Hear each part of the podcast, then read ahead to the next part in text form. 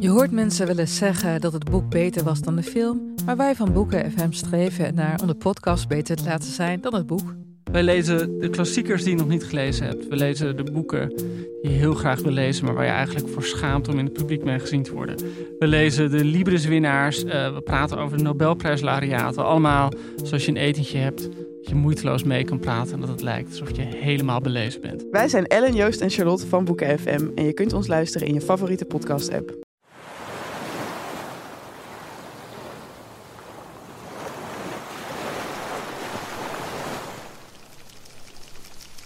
Moedig ploetert de grote kever met zijn zwarte pootjes door het warme zand aan de rand van een subtropisch strandje. De zee in de verte is groenig, de lucht strak blauw.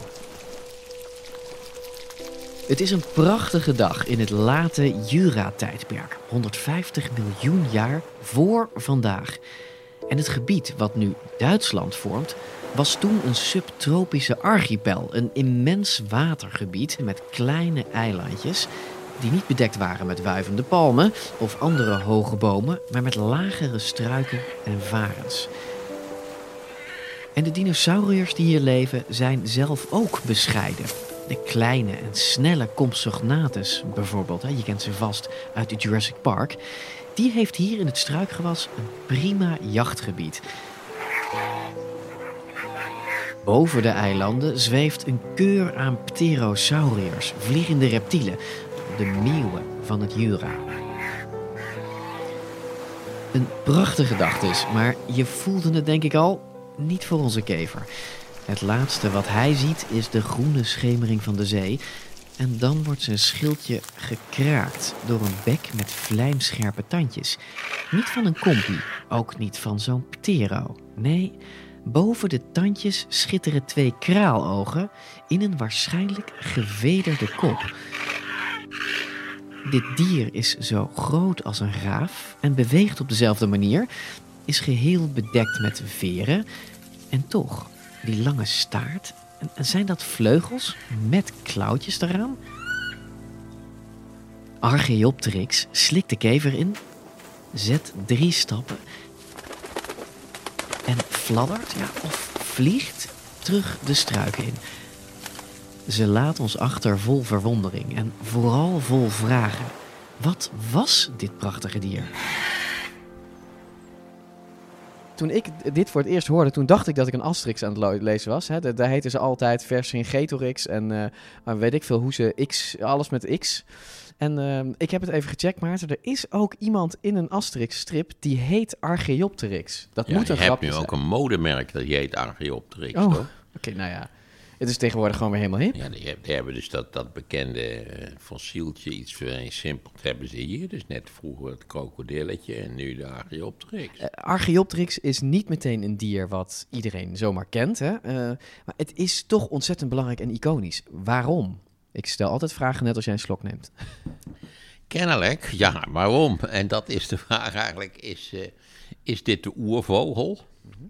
En, en, ja, wij vinden wel dat een vogel moet kunnen vliegen. Er zijn toevallig wel vogels die niet kunnen vliegen. Maar een beetje vogel? Heel vroeger konden die waarschijnlijk ook vliegen. Maar ja. ze hebben het om allerlei ingewikkelde evolutionaire redenen hebben ze het afgeleerd. Mm -hmm. Maar was Archaeopteryx een oervogel? Of was Archaeopteryx eigenlijk een theropode met veren? Wij mensen hebben ook uh, ja, jaren geprobeerd om zelf te kunnen vliegen. Hè? Maar ja, dat, dat betekent toch dat je echt geen enkel benul hebt van, van de relatie tussen gewicht en aerodynamica. En gaan ze maar door. Modale mensen, het zijn mee die plaatjes die je dan ziet. En dat zijn volwassen mannen die, die wegen toch min, minimaal een kilo. Ergens tussen de 60 en de 80 kilo. Ja. En het idee dat je met twee van die flappers omhoog zou kunnen komen, dat, dat betekent dat je er gewoon echt, echt het is naïef. Nou ja, of mensen die dus van de Eiffeltoren afspringen. Het is een fameus beeld, die man die van de Eiffeltoren speelt, uh, springt. En ja, je ziet al heel snel dat de vleugels opklappen. En hij, hij valt natuurlijk dood. Ja. Wil niet zeggen hij verdiende het, maar het is wel betrekkelijk suf. Survival of the fittest. We gaan het ook hebben over de drie V's. Veren, vleugels en vliegen. En uh, ja, we gaan uitleggen dat het eigenlijk uh, dingen zijn die niet per se bij elkaar horen. Nee, je kunt veren hebben zonder vleugels te hebben. Ja. Een heleboel dino's, dat weten we nu wel, halveren. Of dons, of, of een of andere rare bedekking in ieder geval. Maar je kunt ook nog zelfs vleugels hebben zonder dat je kunt vliegen. Dat is pas gek natuurlijk. Omdat dan die voorpoten van die dino's volledig bevederd zijn. Eh, Denk aan onze vrienden de, de Velociraptors. Ja. Kijk nog weer even naar die Apple Plus. Erik, Ik sorry. vroeg me al af Sorry. wanneer dat ding... eh, Het is Ja. niet anders. Het, het, is om te, om, het is voor de leek uniek om te zien, toch? het, is, het is, een, het is en ook ze, waar. En ze kijken echt heel achterbaks. Dank je, dank je, dat had ik even nodig. Nee, maar je hebt gelijk. Ehm, ehm, het, het zijn niet dezelfde dingen. En dat gaan we duidelijk uitleggen. Archaeopteryx is ontzettend zeldzaam. Er zijn er 12 of 13 bekend. Eh, laten we beginnen. We beginnen met het beroemdste fossiel van Archaeopteryx. Dat ligt in Berlijn in het Museum für Natuurkunde. Het wordt ook wel echt het allermooiste Maar het fossiel is een prachtig ter fossiel, wereld. zonder meer. Ja, mooi van kleur ook. Komt ook omdat die zandsteen heel mooi van kleur is. Ja, mooi is materiaal. Een beetje beige. Het, is, Ja. het staat er prachtig uitgelicht. Ik ben dus even gaan kijken samen met vriend van de show Ilja Nieuwland. Dit is DinoCast. Maarten van Rossum en ik, Gijs Rademaker, nemen je mee naar miljoenen jaren geleden. Want elke week worden er nieuwe dino's opgegraven en de ene ontdekking volgt de andere op. en resten ontdekt van de grootste dinosaurus De dino die ze vonden is veel specialer dan ze dachten. More than 20 different dinosaur tracks. Vergeet alles wat je dacht te weten over dinosauriërs. Het is tijd voor een nieuwe kennismaking met onze oude vrienden. In de podcast voor iedereen die vroeger al van dino's hield en nu nog steeds een beetje. Welkom bij DinoCast. Dit is natuurlijk een prachtige dinozaal hè, met, met, met Brachiosaurus. Brachiosaurus zeker. En natuurlijk eh, de Diplodocus, mijn, mijn dippie, ja. En dat is de enige, het enige afgietsel. Dat Je hoort onze stemmen galmen in deze reusachtige klassieke dinozaal in het beroemde Museum für Natuurkunde in Berlijn. Ilja, dino-kenner, diplodocus-fan en historicus, is hier eerder geweest. En hij weet precies waar onze piepkleine vogeldino te vinden is. Maar daarvoor moeten we dus eerst langs de giganten. En we blijven toch even staan om het hoofd in de nek te leggen. En dan, en dan loop je voorbij die gigantische skeletten. Want die Brachiosaurus, dat is volgens mij het, grootst opgestelde dier, dinosaurus ter Ja, wereld. Hè, hier Ja, in in elk geval de hoogste. Ja, komt, past er net in. Als je naar boven kijkt, dan zie je dat er, als het beest eh, nog een meter hoger was geweest, dan hadden ze een probleem gehad. En, en ehm, achter deze langnekken, in een toch wat zwart zijportaal van het museum, Hmm. daar gaan we heen hè? Naar het, eh, een heel bijzonder klein hoek- hoekje van de zaal. Het totale tegendeel van al die gigantische dinosaurussen die je hier ziet. Het staat er toch redelijk bescheiden boven. Archaeopteryx. Als je het niet weet, dan loop je er voorbij hè? Ja, dat is, je, je moet inderdaad wel een beetje opletten wil je het, eh, wil je het zien. Nou, laten we gaan kijken. Ja. In een bescheiden, donkere nis, afgesloten van de grote skeletten en de herrie van de dinozaal, staat achter een grote glasplaat een omlijste steen, prachtig uitgelicht. En op die steen staat, ligt, nee, lijkt bijna te kronkelen, een haarscherp figuurtje. Het is prachtig. Ilja, daar staan we dan. We kunnen hem niet aanraken. Hè? Nee. Nee, hij zit in een soort van zuil. En op het moment dat we zouden proberen hier het glas in te slaan, dan verdwijnt de hele zuil met Archaeopteryx en al ehm, de kelder in. Ja. Als een soort van Mona Lisa-achtig object. Ehm, dat is natuurlijk vanwege de verzekering. Het is een, echt een uniek exemplaar. En het heeft ook echt wat je zou kunnen zeggen een iconische waarde. Iets wat je bij geen enkel ander fossiel op deze manier ziet. Het, is, het is ook echt, het lijkt echt ook op een schilderij. Ja, Hij, hij, het, het- hij staat er helemaal op. Het is een plaatfossiel, dus het is ook plat. Het is een, een, ja, een prachtige geposeerde vogel met zijn pootjes wijd. Hm. Met daaromheen, ja, die, ja het, het lijkt een beetje op een engel, Ilja. Ja, ja, een krans heeft hij zeker. Een krans van veren in zijn geval. Heel duidelijk om de vleugels heen. Wat minder duidelijk om de staart, maar ook daar wel te zien. Ja, je ziet en het om wel. de poten. Ja, hij ligt er heel dramatisch Ja, bij. het is een heel dramatisch ding. En dat heeft natuurlijk ook ervoor gezorgd dat hij zo beroemd is geworden. En dat de hele tijd op het moment dat iemand die Archaeopteryx kent, meteen aan dit exemplaar denkt als je, als je het erover hebt. Je ziet een heel klein kopje. Ik denk, jongens, uh, even voor de luisteraars, zo groot als, als mijn halve wijsvinger. Zo groot is het kopje. Ja, zoiets, ja. En daar zitten dus hele kleine tandjes in. Ja. En als je nou moet kiezen, is dit nou een dino of een vogel voor jou? Het hele idee erachter is natuurlijk dat hij een beetje tussen die beiden in zit. Maar als je dan toch een keuze zou moeten maken, zou ik zeggen dat het eerder in de buurt van iets van een Velociraptor komt dan bij een moderne vogel. Ja, hij heeft, hij heeft vleugels, ja. maar, maar, als je kijkt naar het skelet, dan voelt het echt als een dino. Ja, zeker. Hij heeft die, die wat vogels hebben, die grote, die grote, dat grote borstbeen waar al die vleugelspieren aan zitten, heeft hij niet. Het is niet zo'n hol skelet. Um, en hij heeft die staart nog steeds, waar vogels nu geen staart meer hebben, alleen maar staartveren. Ja, ja het was de reis absoluut waard. Ja. Dit kleine dinovogeltje waar we naar staan te kijken, wordt niet voor niets beschermd als de Mona Lisa. Deze Archaeopteryx is van onschatbare waarde. Als je er een cijfer op moest plakken, dan zou dat minstens 50 miljoen dollar zijn. Bijna twee keer zoveel als de best verkochte dino, T-Rex, aller tijden.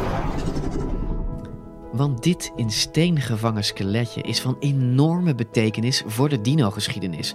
Het is de tweede Archaeopteryx die ooit werd ontdekt in de steenlagen van Solnhoven in Duitsland.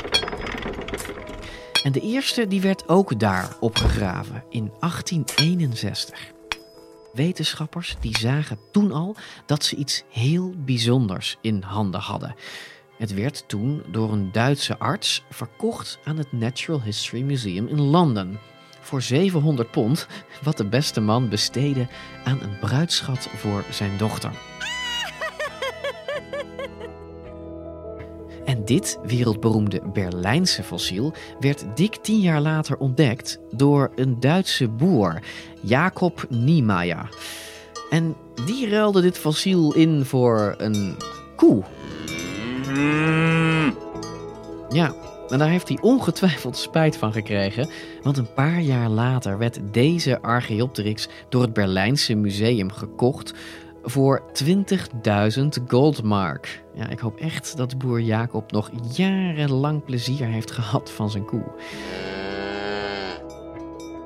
Waarom is Archaeopteryx nou zo belangrijk? Nou, dat gaan we bespreken met een voor DinoCast nieuwe expert op dit gebied, Dennis Voeten. Ja, ik ben uh, Dennis Voeten. Ik heb uh, geologie in Amsterdam gestudeerd, afgestudeerd uh, paleoclimatologie. Dennis is iemand die deze oervogel al jarenlang bestudeert. En er is nog iets bijzonders aan hem. Hij heeft een relatie met onze eigen Melanie During. Maar is dat allemaal wel correct verlopen? En nu woon ik en werk ik al drie jaar in Uppsala in Zweden bij de universiteit. Ja, samen met Melanie dus. Dat klopt. Jullie hebben, waar hebben jullie elkaar leren kennen? In de Winterswijkse steengroeven natuurlijk. In Winterswijk. Ja, ik... Uh, de plek om elkaar te leren kennen. Precies. Ik was begeleider bij de opgraving en uh, ik denk dat het het skileraar effect geweest was. Oh. Melanie was er als student. Je bent gewoon een, je bent gewoon een leerling gaan daten? Uh, nou ja, het was duidelijk een stuk erna.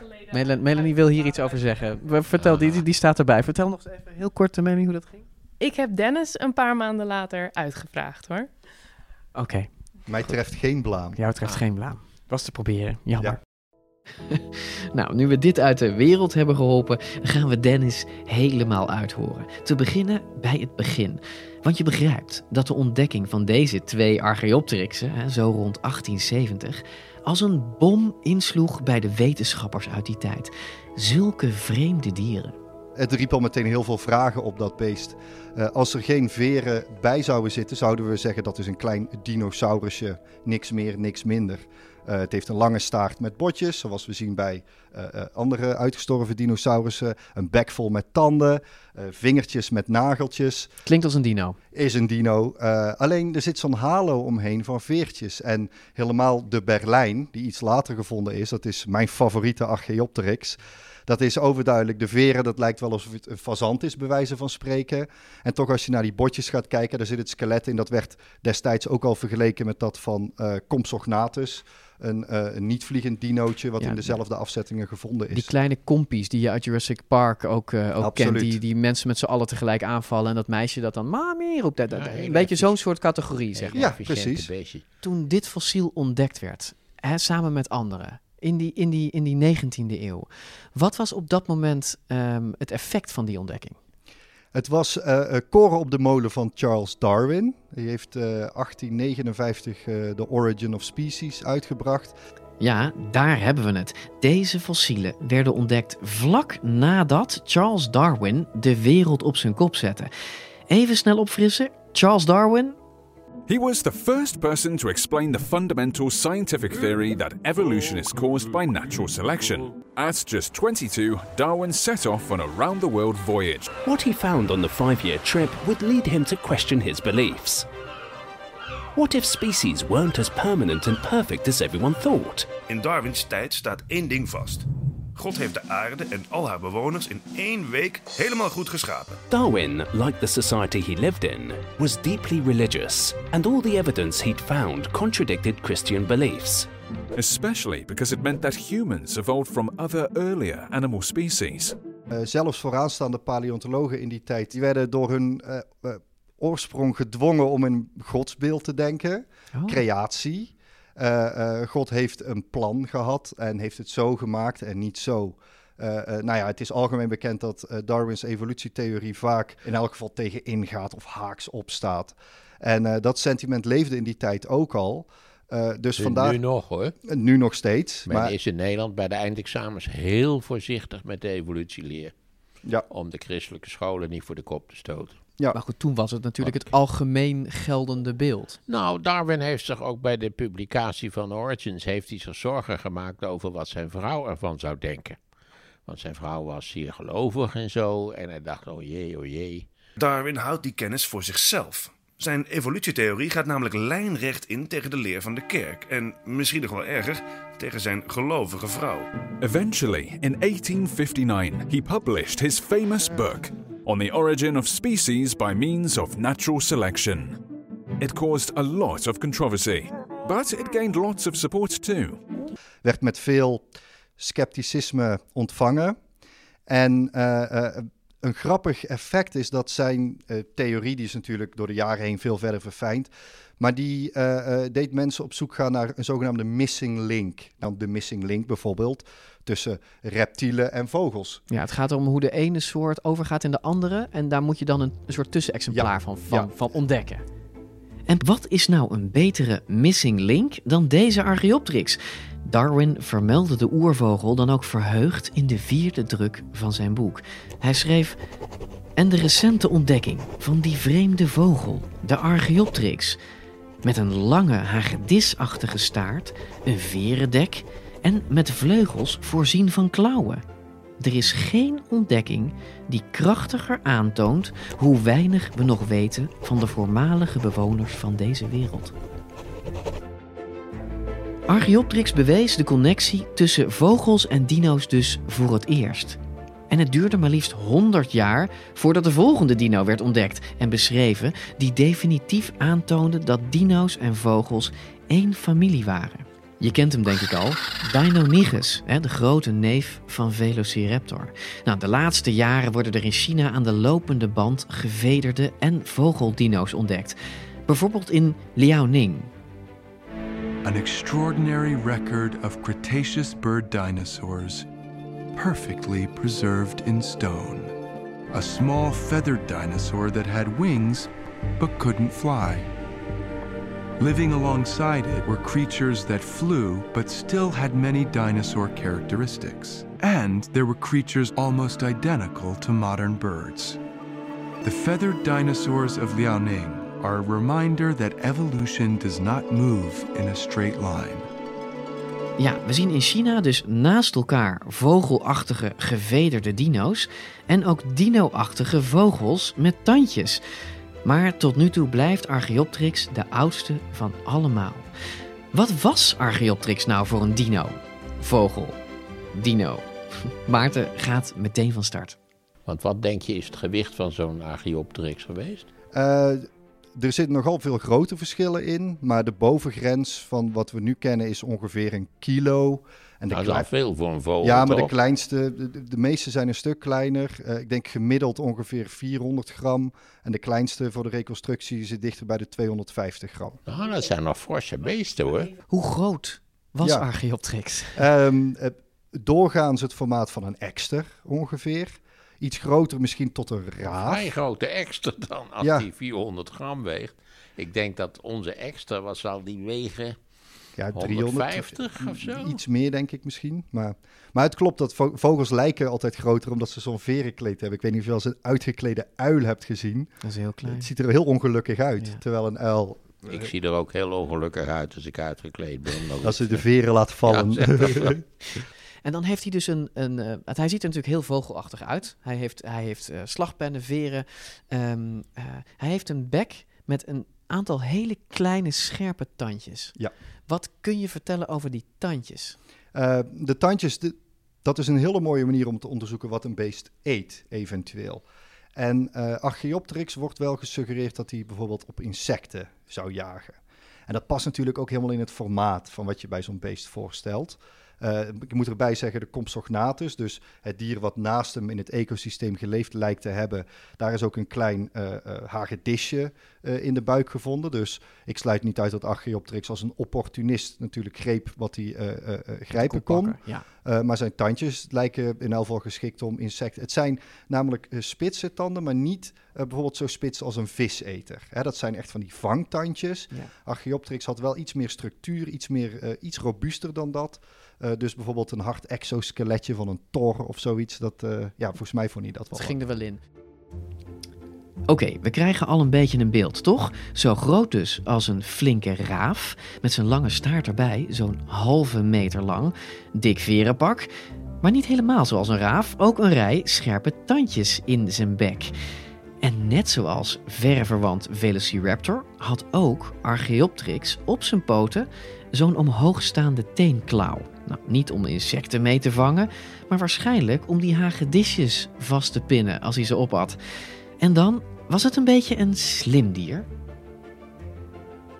Uh, met röntgenscans van de, de best bewaarde exemplaren, waarin het nog een beetje driedimensionaal uh, in de steen zit, uh, kunnen we de, de, de hersenholte eigenlijk digitaal uithalen. Nou, de hersenen zijn zelf natuurlijk niet bewaard gebleven. Nou, Archaeopteryx heeft eigenlijk nog een vrij dinosaurusachtige hersenvorm. Het is wel in verhouding wat groter dan dat van bijvoorbeeld uh, de grote vleesende dino's die we kennen. Uh, het grappige is dat we ook hebben gekeken naar wat moderne vogels. En met name de primitievere moderne vogels, zoals uh, struisvogels, nandoes, emus en zelfs kipachtige die hebben ook nog een vrij primitieve hersenvorm. Okay. Pas als we naar de zangvogels en zo gaan kijken, dan zien we een heel doorontwikkelde vorm. En bijvoorbeeld uilen zijn ook bekend om een enorme, uh, goed ontwikkelde hersenen. En dat lijkt niet en dat ook, van ook, ook, en zo, toch? Want dat is Ja, nee, kraaiachtige zijn ook uh, zangvogels eigenlijk. Uh, zitten in de groep van de zangvogelachtige. Echt waar? Klopt. Dat ja, zou ja. je bij een raaf niet Ja. zeggen, hè? Maar nee, ik, ik hoorde laatst een raaf, dat, en dat is een... Dat is echt een... eh, dat is een weinig zang, zangachtig Ja. geluid. Maar ik geloof dat sommige kraaiachtigen kun je ook eh, een beetje leren kletsen. Of een beetje jezelf laten Ja, nee, die kunnen prima leren praten. Kauwen bijvoorbeeld kunnen Ja. dat wel leren en zo. Ja, Maartens fascinatie met raven, kauwen en andere zwarte vogels begint me langzaam op te vallen in deze serie. Zou het de kleur zijn? Maar goed, zo leren we niet alleen veel over de oude dino's, maar ook over de nieuwe. Want voor de duidelijkheid, de dino's zijn nog steeds onder ons.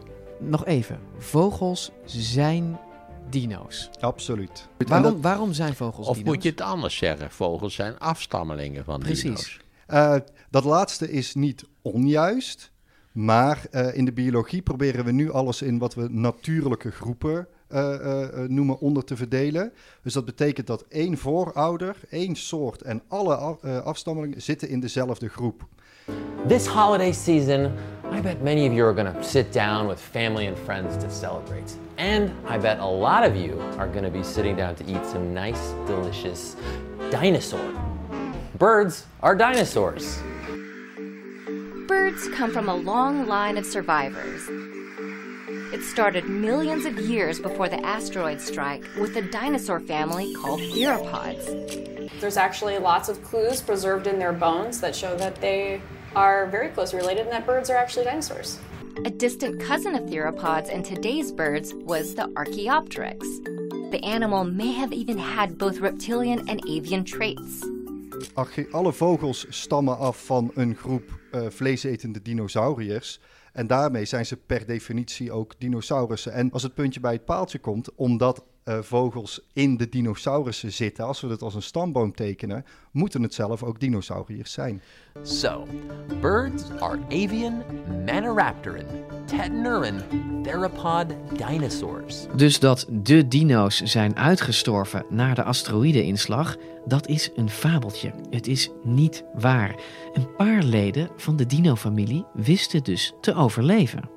The asteroid struck Earth and redirected the evolutionary paths of many animals, including birds. Three bird groups of the theropod family managed to make it through such a cataclysmic event. Ever since, birds have been able to adapt and evolve, eventually blooming into the over 10,000 species alive today. So the next time you're looking out at your bird feeder, remember that you're looking at the modern day dinosaurs. My holiday dinner is never going to be the same. It's going to be way awesomer and a little grosser, but that's okay. Nou, als jij nou indruk wil maken tijdens het kerstdiner, check dan de video op dinocast.nl. Ja, waar je ziet hoe je gewoon met een gebraden kippetje Het meest veelzijdige stukje vlees. Kip. of kalkoen kan bewijzen dat je eigenlijk een dino zit te eten. Nou, terug naar Archaeopteryx. Want we hebben de twee belangrijkste vragen nog niet behandeld. Die over vliegen en veren. En ja, dat is dus niet dezelfde vraag. Want vliegen en veren, dat is niet hetzelfde. Want die veren op zichzelf, die zien we dus ook bij alle dinosaurussen waarvan vliegen geen sprake was. Dus, dus kennelijk heeft de evolutie eerst de, de bevering eh, tot stand gebracht. Zonder zichzelf eigenlijk, als we het even moeten personifiëren, zich te realiseren dat je er nog heel wat anders mee kon dan bijvoorbeeld alleen een temperatuur eh, op een redelijk niveau houden. Eh, Dat klopt. Eh, evolutie is natuurlijk geen gestuurd proces. Een vliegend gevederd beest, die veren die waren er al in zijn voorouders. Ja, precies. En we komen er de laatste jaren achter dat steeds meer dinosauriërs een verenpak hadden. Maar als ze niet gemaakt zijn om te vliegen, waarom ontwikkelden ze die dan? Nou, daar blijken toch heel veel andere redenen voor te zijn. Birds are fascinating creatures. Over the past 20 years, dinosaurs of all types and sizes have been found with some sort of fluff or even full on plumage. But these fuzzy discoveries have raised a whole batch of new questions. Like, One of the biggest questions people have about birds is why do they always poop on my car? Like, specifically my car, out of the dozens in the parking lot. like exactly what kinds of dinosaurs had feathers? And considering that T Rex couldn't fly, then what were their feathers even for? Now, none of these dinosaurs could use their feathers to fly. Their arms were too short, and the rest of their bodies were far too heavy. But birds don't just use feathers to fly. For one thing, feathers are great for insulation. Think of that the next time you put on a down jacket. And they're also really handy for display. A peacock displays its magnificent tail feathers to attract peahens. An ostrich stretches its wings over its nest to shade its young. Feathered arms are also good for more active pursuits. Studies of living birds have shown that birds can get a better grip on tree trunks and rocks when they flap their wings as they run. A woodcock uses feathers to blend in perfectly with its forest backdrop. Feathers could have served these functions for dinosaurs too. Ja, veren hebben dus tal van functies. Ze houden het dier warm. Je kan ermee pronken hè, om een leuke partner aan te trekken. Of ze juist gebruiken als camouflage om niet op te vallen. En ze kunnen je ook helpen bij klimmen en rennen, zegt Dennis. Eh, een cheetah, als die hard de bocht omgaat, dan met zijn staart maakt hij van die mooie bewegingen om te zorgen dat hij in balans blijft. Er zijn mensen die hebben gesuggereerd dat Archaeopteryx zijn eh, vleugels gebruikt om bijvoorbeeld korte bochten te kunnen maken. En eh, er zijn natuurlijk verschillende soorten veren. Hè. We hebben donsveertjes, die zijn vrij simpel. Uh, en als we naar vogels kijken, die hebben dan ook um, uh, bedekkende veren, dekveren. Die bedekken het dons en die zorgen er eigenlijk voor dat de dons beter kan insulaten. Um, ja, dat het beter de warmte isoleren, kan isoleren, ja. dank u wel. Beter de warmte kan vasthouden. En eigenlijk wat wij denken een evolutie van die dekveren, dat zijn wat we nu slagpennen noemen. Dus dat zijn vrij uitstekende veren. Maar die zijn nooit ontstaan omdat een beest dacht... misschien kan ik twintig generaties later eens proberen ermee te vliegen. Nee, dat, dat plan zat er dus niet dat in. Dat is het interessante, dat de evolutie allerlei wonderlijke dingen doet... die eigenlijk achteraf pas blijken enorm handige uitvindingen ja. te zijn... om even een wonderlijke uitdrukking daarvoor te ja. gebruiken. Ja. ja dus, de, dus de dinosaurussen zijn uh, bevederd geraakt... En, en op een goed moment is, is er iemand afgeslagen, die heeft een ander weggetje gekozen. En met die bevedering is die gaan vliegen, bij wijze van spreken. Ja. Er zitten natuurlijk allerlei tussenstadia tussen, maar goed, zo is het ongeveer. En de ene veer is natuurlijk ook de andere niet. Hè? Ik bedoel, want, want wat mij opvalt is dat deze Archaeopteryx, als je kijkt naar wat voor veren hij heeft, hè, die slagpennen die jij, die jij net noemt, uh, Dennis, dat zijn best wel, uh, ja, hoe zal ik het zeggen, moderne, doorontwikkelde veren. Als je kijkt naar zo'n uh, dekveer, die zijn symmetrisch aan weerszijden. Die kun je spiegelen. Uh, die van Archaeopteryx en die van vliegende vogels zijn asymmetrisch. Om een beetje dat uh, vliegtuigvleugel-effect te kunnen krijgen. Ah, dus dat aerodynamische model had hij, dus, had hij dus ook al? Ja, daar zijn heel veel studies naar gedaan. En het lijkt erop dat deze een aerodynamische functie gehad zouden moeten hebben. Ja. Ja, gehad zou moeten hebben kunnen. Je merkt hoe voorzichtig Dennis hier wordt. Want nou komen we bij het allergrootste raadsel dat dit dino-oervogeltje omgeeft. Archaeopteryx had moderne veren, maar kon hij nou vliegen? En hoe kom je daarachter bij een dino van 150 miljoen jaar oud? Ja, nee, ik, laat, laat ik nog even, dan kunnen de, de luisteraars ook vast beginnen met nadenken. Ik begreep eigenlijk dat er een vrij groot verschil is tussen zweven en vliegen. Want een zweefdiertje, dat wandelt dus eerst op de stam van de boom naar boven toe. En dan doet hij zijn pootjes wijd. En dan daartussen zitten dan van die, van die zweefdingetjes. Hè, een soort parachutjes zou ik maar zeggen. En dan zweeft hij naar de volgende boom. Maar een, vliegen, dat betekent dat je zoveel uh, lift moet creëren met je vleugel. dat je omhoog kunt. En dat, is een, dat zijn twee fundamentele verschillende processen. Ja. Zweefdiertjes die, die, die leren waarschijnlijk nooit vliegen. Uh, ze, kunnen lekker, ze kunnen lekker zweven. Ja. Maar hun hele bouw en de manier waarop ze zweven, die verhindert dat je leert vliegen. Ja. En dan zit je met dat probleem. Hoe zijn die, die lui die echt konden vliegen, hoe zijn die aan, aan het vliegen begonnen? Ja. Be, begrijp je een beetje welke kant ik op wil? Zeker. Ja, dat is ook uit een treuren onderzocht en uh, uh, afgewogen. Maarten heeft helemaal gelijk. Er zijn zelfs nog wat tussenvormen. Hè. Het meest basale, dat heet parachuteren. Dat betekent letterlijk uit een boom springen en je nek niet breken. Het ziet er allemaal niet heel fraai uit, maar het werkt net. Meestal hangt er zo'n vel tussen of zo, waarbij je net niet de pletter slaat, ja, toch? Ja, ja. ja. Uh, nou, dan heb je inderdaad zweven. Hè. Er zijn op uh, uh, natuurdocumentaires slangen, kikkers, beesten die, precies zoals je zegt, of zo'n vliegende eekhoorn, Ja. die van de ene naar de andere boom weten te geraken. En dan uh, wat ik zelf actieve vlucht, wat jij uh, vliegen zou noemen, dat is dat je uh, powered flight, dus bekrachtigde vlucht, dat je zelf van de grond omhoog kunt komen. Ja, dat je lift genereert. Al deze varianten van, van vlucht, weten we wat Archaeopteryx wel en niet kon? Uh, ze zijn allemaal al wel eens toegedicht aan Archaeopteryx. Uh, heel lang is de consensus geweest dat Archaeopteryx waarschijnlijk een boom inklom. Ze hebben zelf naar de klauwtjes gekeken en die lijken heel veel overeenkomsten te vertonen met bijvoorbeeld de vorm van de klauwtjes van een eekhoorn. Dus hij zou een boom inklimmen. Maar er zijn een paar problemen met die theorie. Namelijk dat uh, Archaeopteryx is gevonden in uh, zeesedimenten. Daar zijn ook wel wat landplanten uh, en dingen gevonden. Maar eigenlijk niks wat we een boom zouden noemen. Waar die in kon klimmen. Ja, dat is Daar gaat je theorie. Ja. En, en verder is het ook zo dat als wij het hebben over zwevende beesten. Uh, ook voor de luisteraars even te verbeelden. Die hebben meestal een soort vlieghuid of een vliegoppervlak die vrij dicht bij het lichaam blijft. Denk maar aan uh, uh, zo'n flying squirrel, Ja. een vliegende eekhoorn. Die heeft tussen zijn voor- en achterpoten een vlieghuid Ja. huid langs de middenlijn van het lijf zitten. Terwijl in Archaeopteryx geval, net als bij moderne vogels, is de hele uh, ledemaat aan de voorkant aangepast aan mogelijk vlucht. Je bedoelt zijn hele voorpoten. Zijn hele voorpoot deelt Archaeopteryx met moderne vogels. Oké, tot zover gaat het prima. Archaeopteryx heeft dus veren die geschikt zijn voor vliegen. En ook zijn voorpoten zijn echt vleugelachtig, zoals bij vogels. Maar er is ook slecht nieuws. Want onze dinovogel mist ook wat belangrijke dingetjes die vogels van nu wel hebben. Het borstbeen, wat we bij moderne vogels zien met de grote kieler op, waar sterke borstspieren aan vastzitten, hebben we bij Archaeopteryx geen aanwijzingen ge- voor gevonden. Dan een katrolsysteem, wat ervoor zorgt dat alle vliegspieren bij een moderne vogel aan de borst vasthechten. Terwijl het bij andere dieren, hebben we het dan over spieren die ook op de rug zitten. Ja. Maar dat is natuurlijk als je in de lucht vliegt niet handig om gewicht boven je vleugels te hebben. Vandaar dat engelen waarschijnlijk ook helemaal niet kunnen vliegen.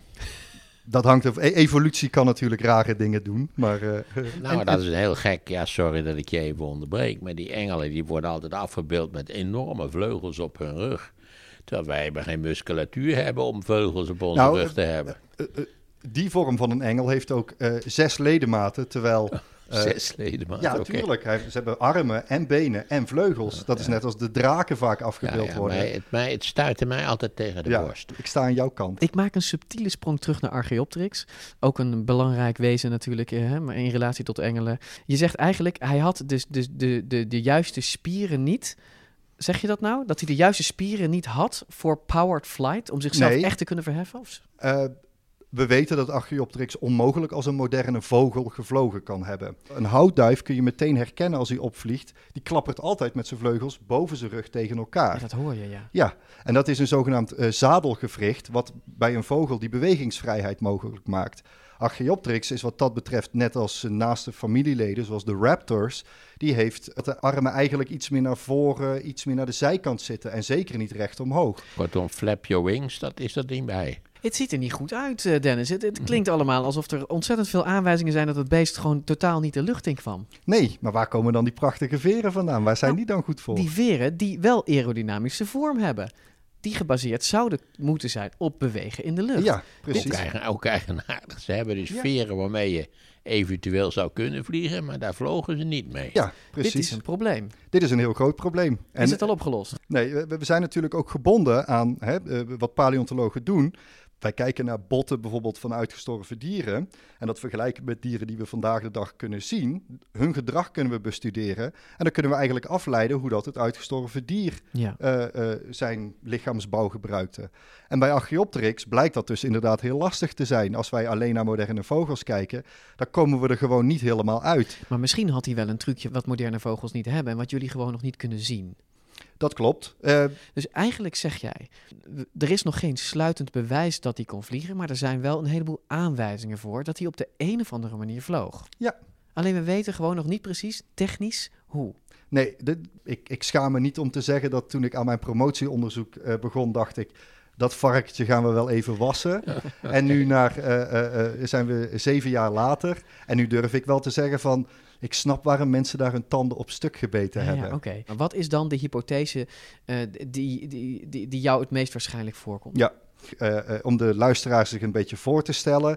Ik heb zelf voorgesteld dat hij wel eens een soort borstcrawl zou kunnen maken. Oh, ja. Waarmee hij zijn vleugels schuin naar boven uitsteekt, een kwartslag draait en dan de lucht achter zich wegduwt. Ik, ik ben ook de laatste om te zeggen dat mijn hypothese dat dat sluitend is, want dat is het niet. Je moet natuurlijk werken met wat we hebben. Eh, en het is zelfs zo dat eh, als iemand met een nieuw idee komt, eh, het kan altijd gepubliceerd worden, ook al wordt het vijf jaar later eh, eh, wordt laten zien dat dat niet kan, Ja. dan draag je nog steeds bij aan eh, wetenschappelijke vooruitgang. Oké, wetenschappers zijn er dus gewoon nog niet achter of Archaeopteryx kon vliegen. Maar Dennis is vastbesloten om dit persoonlijk te gaan ontraadselen. En, zegt hij, we weten wel al behoorlijk wat. Maar wat we wel weten is dat het onwaarschijnlijk was dat hij bijvoorbeeld jaagde in de lucht. Er zijn vandaag eh, de dag niet veel vogels die in de lucht kunnen jagen.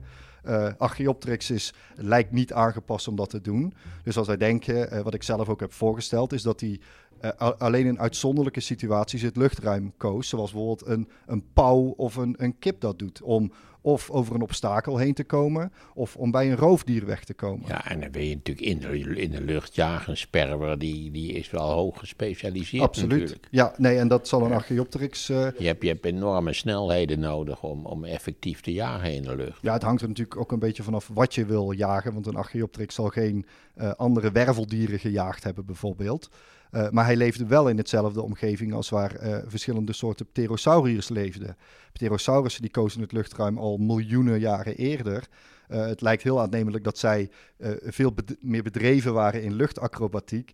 Nou, als je een beetje een grote pterosaurus hebt en een schattig klein Archaeopteryxje, dan denk ik dat die voor die pterosaurussen veiliger is op de grond dan in de lucht. Ik denk dat de Archaeopteryx ook by far de meeste tijd op de grond doorbracht. En dat geldt zelfs voor de vogels die we in de tuin zien. Hè, een, een kraai, die zien we vaak vliegen, maar ook een kraai spendeert meer tijd op de grond. Ja, die of in een kauwen, die kauwen die wandelen de hele dag Absoluut. door het park. Dankjewel, Dennis. Voorlopige conclusie: Archaeopteryx was in elk geval een fladderaar. Nou, en dat klopt natuurlijk, hè? dat heb je deze aflevering wel gehoord. Eigenlijk weten we bizar goed hoe dit dinovogeltje eruit zag. Want kijk maar eens naar plaatjes van Archaeopteryx-fossielen. Meteen valt op hoe ongelooflijk gedetailleerd ze zijn. Ieder botje, ieder veerpuntje is zichtbaar. Heel anders dan wanneer je bijvoorbeeld in Amerika een T-Rex opgraaft. Hoe kan dat nou? Nou, daarvoor gaan we te raden bij onze vriend Jonathan Wallaert van het Oertijdmuseum. Hij legt uit dat het gebied waar die Archaeopteryxen gevonden worden, hè, rond dat ene Duitse stadje Solnhoven, dat dat in de dino-tijd extreem bijzonder was. een aantal eilandjes bij elkaar. Waren dus op de eilandjes trof je wat planten aan, insecten aan, pterosauriërs, archaeopteryx, een paar kleine roofdinootjes. Eh, wat klein materiaal, maar erg zeldzaam materiaal. Want ja, die leefden natuurlijk op het land. In het water zat het vol met vissen. Troffen we natuurlijk heel veel garnalen aan, maar ook koralen. We vinden ook krabben. ehm, van alles en nog wat eigenlijk, wat je gewoon nu ook in de zee aantreft. Nou, tot zover niks aan de hand, maar er was iets bijzonders met die zee. Iets duisters. Er waren hele zones, daar zat anoxisch water. Dat houdt in dat er geen zuurstof in het water zat. En die laag anoxisch water die vormde zich vlak bij de bodem. En dat heeft in principe betekent dat dat op het moment dat daar iets in terecht komt, ook vissen, die stikken. Er is te weinig zuurstof Er is in het te water weinig voor... zuurstof Maar om te betekent ademen. dat ook dat ze beter gearchiveerd zullen worden? Er Omdat zijn er ook, geen zuurstof bij kan komen. doordat er geen andere dieren bij kunnen komen vanwege het gebrek aan zuurstof, zullen ze ook geen aaseters hebben die bijvoorbeeld zo'n skelet aan stukken trekken. In dezelfde tijd vinden we in Noord-Amerika dinosaurussen die allemaal stukken missen omdat dat geroofd is door andere dino's. In dit geval lagen ze daar veilig voor die rovers, dus we zien ook heel weinig knaag- en bijtsporen op deze skeletten. Terwijl ze qua bewaring in heel fijnkorrelig sediment terechtkwamen. Ja, en dat is het tweede hele bijzondere element. De zeebodem bestond niet uit kiezels of uit grof zand, maar uit extreem fijn poederig zand. En dat maakt alles uit. Nou ja, dat is hetzelfde als wanneer je een voetafdruk probeert te maken in het grind. Als je met je voet in het grind stapt, dan zie jij wel een kuil waar jouw voet geweest is, maar daar houdt het vrij snel bij op. Op het moment dat die afdruk in het zand is, of juist in een hele fijne klei, hoe fijner de korrel, hoe beter je ook echt daadwerkelijk de grootte van je schoen kunt zien, de ribbeltjes die de zool vormen. En dat geldt hetzelfde voor fossilisatie. Hoe fijner die korrels zijn, en dat is in Sollenhoven echt extreem fijn, hoe preciezer die bewaringstoestand is. Dus En- dit is, dit, deze regio is echt een, een, een, een, een, een gebied waarin de omstandigheden echt perfect waren voor fossilisatie. In Sollenhoven vinden we ook libelles met de vleugels, de nervatuur op Ja. de vleugels kan je Zo. zien. Ja. Eh, bij die Archaeopteryxen zien we de afdrukken van de veren en alle details zitten daarin. We vinden kwallen terug. En die precisie... Kwallen, daar zit geen bot in. Nee, helemaal niks. En toch vinden we ze. En die precisie die je daarin in aantreft eigenlijk, dat eh, laat heel goed zien hoe belangrijk dat is, die fijnkorreligheid. Ja, dankzij die bizarre combinatie van zuurstofarm water en fijn stof hebben we nu een prachtig beeld gekregen van dit kleine vogeltje. Die link tussen dino's en vogels die anders misschien nooit gevonden zou zijn. We nemen afscheid. Maar Maarten zou Maarten niet zijn als hij op de valreep altijd nog één brandende vraag heeft over De kleur van de veren, weet je nog? Juist. De kleur van de veren. Ja, dat is een hele goede vraag, omdat we van Archaeopteryx eigenlijk alleen maar de eh, afdrukken van de veren terugvinden en niet dus de veren zelf. En we hebben wel natuurlijk één losse veer, waarvan nog steeds bediscussieerd wordt, hoort die bij Archaeopteryx of niet? De een roept van wel, de ander roept van niet. Daarvan is origineel materiaal gevonden wat ongeveer een beetje een zwartige, donkere kleur gaf. Daarom zijn ook heel veel reconstructies van Archaeopteryx in die kleur gemaakt. Alleen het kan best zijn dat het een beest was met paarse veren, die één zwarte veer hebben. En dat toevallig dat de veer is die we terugvonden. Dat zul je net zien, Maarten, dat wij die ene zwarte veer terugvinden. Dat we nu denken dat het hele Ten slotte dier... vinden we die hele paarse Archaeopteryx. Hopelijk ooit. Dankjewel, wat de Archaeopteryx betreft, eh Jonathan. Goed, je bent nu met Ilja en mij in Berlijn geweest om de beroemdste Archaeopteryx aller tijden te bekijken. We hebben Dennis Voeten alles gevraagd over het mysterie rond vliegen en vleugels en we hebben het bijzondere verhaal gehoord van Jonathan. En nu is er, ja, als toetje, nog één verhaal over. Want ook in een Nederlands museum ligt al meer dan 100 jaar een bijzonder stukje oervogel. Als je vandaag naar Tylers Museum in Haarlem gaat, dan kun je het met eigen ogen gaan zien. En lang werd gedacht dat het een van de Archaeopteryxen was. Maar wetenschappers veranderden van gedachten. Maarten en ik gingen naar Tylers om te vragen hoe dat zit. En we werden warm ontvangen door niemand anders dan Anne Schulp. Ik ben hier vaak geweest. En ik ben op zichzelf niet een, een, een hartstochtelijke fossiele man. Maar ik ging wel kijken naar Archaeopteryx. Archaeopteryx lithographica. En dat was toch eh, toen de missing link tussen aan de ene kant de dinosauriërs zoals wij die kenden en aan de andere kant de vogels. Toen was kennelijk al, dit zal in mijn geval toch wel enkele tientallen jaren geleden al een doorgedrongen dat die relatie er was. Hoewel mensen nog steeds verbaasd zijn als je zegt dat die relatie er is. Maar wat blijkt nu hieronder? Ligt een, en waarvan ik ongetwijfeld toen ik hier in die kist keek ook dacht dat zou ook wel een stukje Archaeopteryx zijn geweest, maar dat is het dus niet. En- Niet en meer. Aan jou de vraag om te zeggen wat het dan wel is en waarom het zo bijzonder is. Nou, dit is eh, ja, eigenlijk het Haarlemmer exemplaar. En dat is het natuurlijk nog steeds. Want eh, die Archaeopteryxen, die oervogels, dat zijn wel zulke bijzondere fossielen. Dat eh, ja, iedere paleontoloog kent het Berlijnse exemplaar. Dan hoef je er niet bij te zeggen dat het om de Archaeopteryx gaat, want dat weten we. Ze zijn zo zeldzaam. Er is maar een handjevol van bekend. Een, een, dozijn Archaeopteryxen in, in, in, de pak beetje 150 jaar dat, dat die soort nu bekend is. En het Haarlemmer ehm, die is eh, eigenlijk pas vrij recent eh, überhaupt als oervogel herkend. Die lag hier eerst in de vitrine als een, ehm, als een stukje met een paar klauwen eh, van, nou, dat zal misschien een stukje van een, een klein dinosaurusje zijn geweest.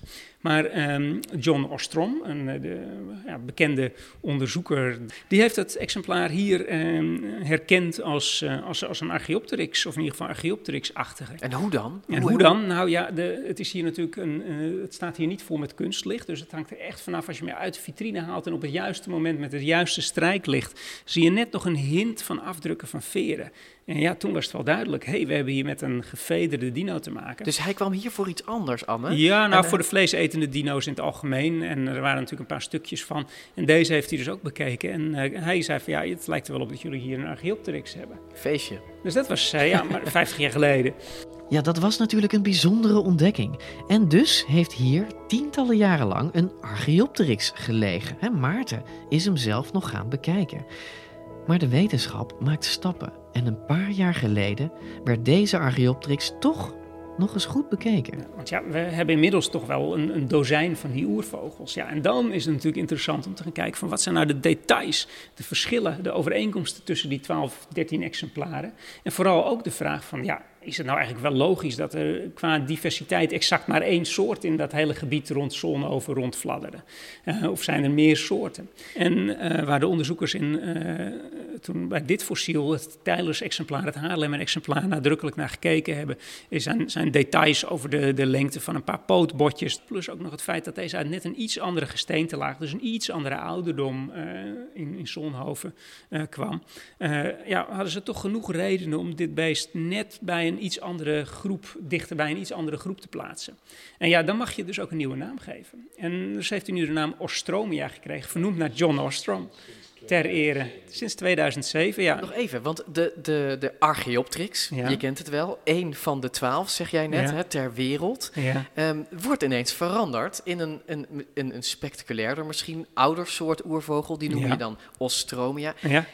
Ik kan me toch voorstellen dat Tylers daar niet heel blij mee is, want Ostromia kent niemand. Een Archaeopteryx, daar kwam Maarten vroeger speciaal voor naar dit museum. Nee, maar het is nog steeds eh, de Haarlemmer oervogel. En eh, in plaats van dat het een van, eh, een van het dozijn is, of nummer 13 in het dozijn, is het nu een compleet eigen soort. En dat geeft ons eigenlijk weer een extra datapunt in dat hele verhaal van de evolutie. Want je moet natuurlijk kijken naar van wat zijn er nou aan verschuivingen in de lengte tussen de, en de verhoudingen tussen de achterpootbotten en de voorpootbotten. Als die voorpoten, die vleugels steeds groter worden, dat is natuurlijk een verhaal op zich. En kun je dat En- zien naar aanleiding van dat, dat minuscule pootje in nou, dat, het is, dat eh, ja, het is wel een beetje een, ja, we noemen dit soort fossielen dan vaak wel de road pizza. Hè? De eh, platgereden, platge, platgereden vogeltjes, want dat zijn het. En, en daar moeten we het mee doen. Maar dat is eh, ja, de realiteit waar we... Maar dit is toch een beetje de Mona Lisa van deze...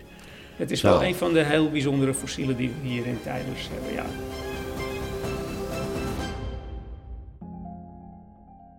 Ja, eh, Maarten, Tijdens Museum had eerst een Archaeopteryx. Ehm, ja, heeft nu hetzelfde ding, dat heet Ostromia. Wat denk jij zou meer publiek trekken? Want jij bent vroeger naar die Archaeopteryx gaan kijken. Zou je ook als Ostromia zijn gaan bekijken? Ja, ik had gelezen. Nou, ik moet zeggen, ik ben heel vaak in Tijlers geweest. Ja. Ook al heel lang geleden. En toen ik geen flauw idee had dat daar een soort pseudo-Archaeopteryx lag. Dat heb ik pas later gehoord. En toen ben ik gaan kijken. Ja. het, is, het is niet zo'n prachtig exemplaar als in, als in Berlijn bijvoorbeeld, waar jij het over had.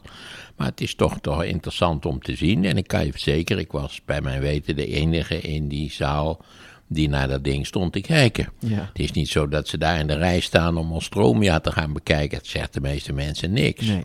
Weet je, mensen, ehm, ga kijken. Ga het gewoon zien. Of het nou Sowieso. Archaeopteryx is of Ostromia. Het is sowieso de moeite waard. Is een fantastisch museum, even afgezien van de fossielen. Je kunt Archaeopteryx dus zien in Berlijn, waar we geweest zijn. Maar je kan de, dat fossiel heeft ook prachtige kopieën liggen in bijvoorbeeld Naturalis in Leiden, in Brussel en bij het Oertijdmuseum. En ook Tylers heeft volgens mij zo'n kopie van Berlijn. Ja, en ik moet zeggen, als u er geen echt verstand van heeft, dan kunt u op 50 centimeter afstand niet zien of het een moderne kopie is of dat het het echte fossiel is. We zijn er eigenlijk met deze eh, aflevering. Ehm, we weten nu alles over Archaeopteryx. Ooit, Maarten, zullen we echt weten of die kon vliegen of niet. Dat gaat Dennis eh, hopelijk persoonlijk voor ons uitzoeken. Eh, lieve luisteraars, hebben jullie vragen over Archaeopteryx of over andere dino's? Stel ze vooral voor, voor- aan ons eh, via onze site dinocast.nl. Maarten, volgende week gaan we het hebben over... Zoogdieren. Ja, why in Dinocast? In één zin? Nou, omdat eigenlijk door de, de dino's werpen zo'n enorme schaduw over die drie tijdperken natuurlijk, hè, Jura, Trias en het Krijt. Ja. Dat je zou denken, die zoogdieren zijn er niet. En als je dan ooit iets leest over zoogdieren, dan denk je altijd dat het een soort spitsmuizen zijn die, die bij elke dreunende voetstap van de, van de dino's op de vlucht gingen en gingen piepen. Maar dat valt best mee. Dat, dat was eigenlijk een vrij aanzienlijke populatie zoogdieren, ook in, de dino, in het dino-tijdperk. En dat? Waardoor je toch tegen dat wonderbare feit aanloopt dat ook de kleine dino's het niet overleefd hebben, de inslag. Ja. Maar dat tal van zoogdieren, zijn ook zoogdieren waarschijnlijk uitgestorven door de inslag zonder meer. Maar ja, een, een hele reeks van zoogdieren heeft het wel overleefd. Ja, precies. En hoe dat allemaal zit, dat vragen wij aan een van de zoogdieren-experts ter wereld, schrijfster Elsa Penkiroli. Een hele leuke, grappige Ja. Schotse paleontoloog. Die wij geïnterviewd hebben terwijl ze aan de keukentafel Ja, zat. we dat is een ontzettend leuke jonge vrouw. Dat is heel grappig. Ze had een gordijntje dicht gedaan zodat het er wat minder rommelig uitzag, maar daar konden wij langs kijken. Eh, jongens, tot volgende week.